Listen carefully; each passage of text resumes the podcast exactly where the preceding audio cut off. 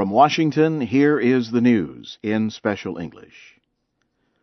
Heavy fighting in Syria between government troops and opposition forces is reducing hopes that diplomats can rescue a ceasefire. The Syrian Observatory for Human Rights said the latest fighting took place Tuesday in the city of Haffa and nearby villages in western Latakia province. Rebel forces had captured several police stations there. The observatory said at least 15 government soldiers and three rebel fighters were killed. It said it was the heaviest fighting in the Latakia area since the conflict began 15 months ago. In Libya, the main airport in Tripoli reopened Tuesday after the government retook control from militiamen. The government said it retook the airport late Monday. Gunmen from the Libyan town of Tarhuna had seized the airport on Monday. Gunmen in vehicles had surrounded foreign airplanes to prevent them from leaving, and all flights were suspended. The gunmen said they wanted to know where the government was keeping their leader. Libyan officials say they are searching for Abu Ajila al-Habshi, who may have been kidnapped. Nigerian forces say explosions and gunfire with Islamic fighters in the city of Maiduguri has killed 16 suspected militants. The Nigerian Joint Task Force commander said the violence took place around two populated areas of the city. He said Nigerian forces had seized weapons and ammunition from the suspects and destroyed some of their bombs. Maiduguri is the home of the militant group Boko Haram. The group has said it wants to establish an Islamic state in northern Nigeria. American officials said Tuesday that a strike by an unpiloted plane in northwestern Pakistan was an important attack on Al Qaeda. The attack killed the second most important member of the group, Abu Yahya al-Libi. News reports say a member of the Pakistani Taliban called the death of al-Libi a big loss for Al Qaeda. The drone strike Monday hit a vehicle and buildings in the North Waziristan tribal area. At least 15 people were killed, including foreigners. United States Defense Secretary Leon Panetta has urged India to be more active in helping Afghanistan. Mr. Panetta arrived in New Delhi Tuesday for talks with Indian officials. He met with Prime Minister Manmohan Singh and India's National Security Advisor. Mr. Panetta is to make a policy speech Wednesday in New Delhi. India has provided $2 billion in aid to Afghanistan. And last October, the two countries signed an agreement for stronger security and economic links. Russian lawmakers have approved a bill that greatly increases fines for people taking part in gatherings without official permits. The law was approved by the lower house of Parliament on Tuesday.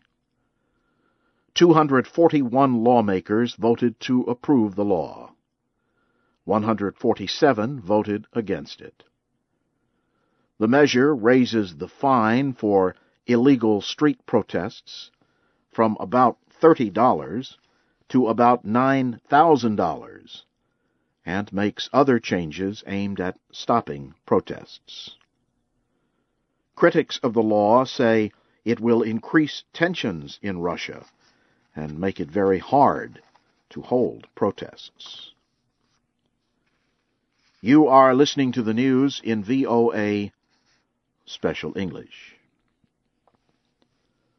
The Japanese finance minister says European finance ministers have promised to take quick action to stop the European debt crisis.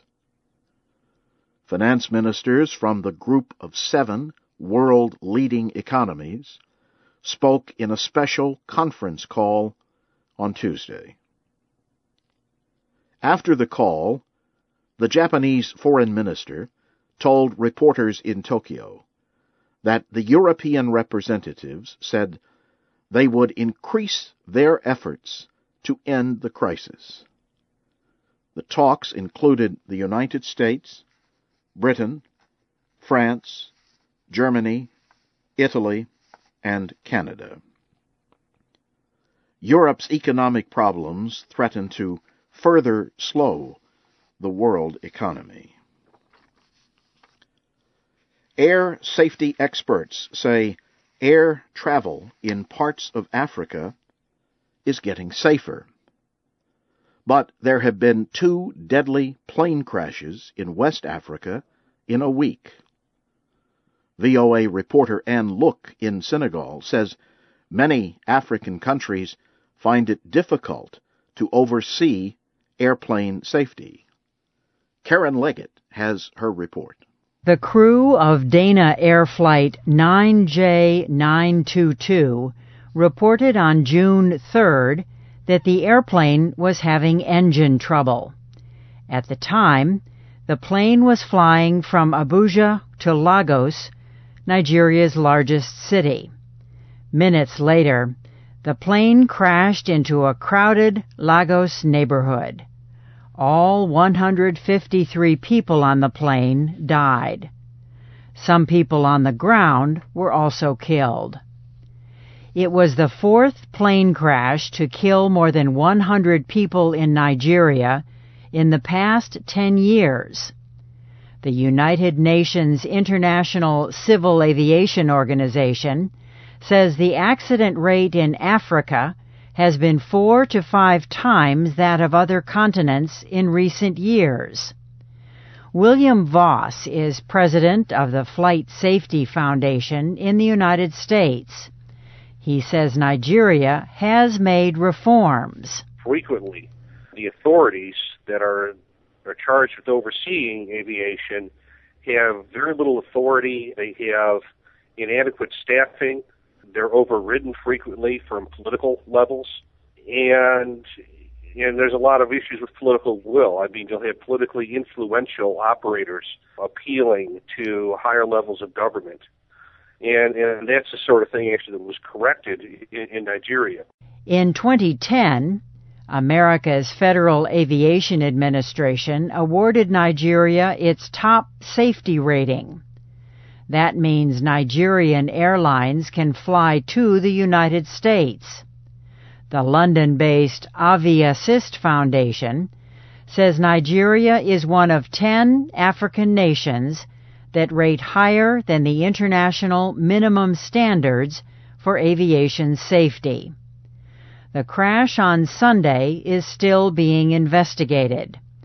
Nigerian President Goodluck Jonathan visited the neighborhood where the plane crashed. He promised to improve air safety so that such crashes would never happen again. I'm Karen Leggett. And now, briefly, here again is the major news at this hour in special English. Heavy fighting in Syria is reducing hopes that diplomats can rescue a ceasefire.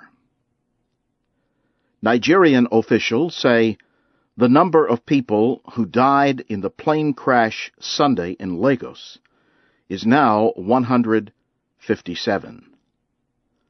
And American officials say a strike by an unpiloted plane in Pakistan has killed the second most important member of Al Qaeda.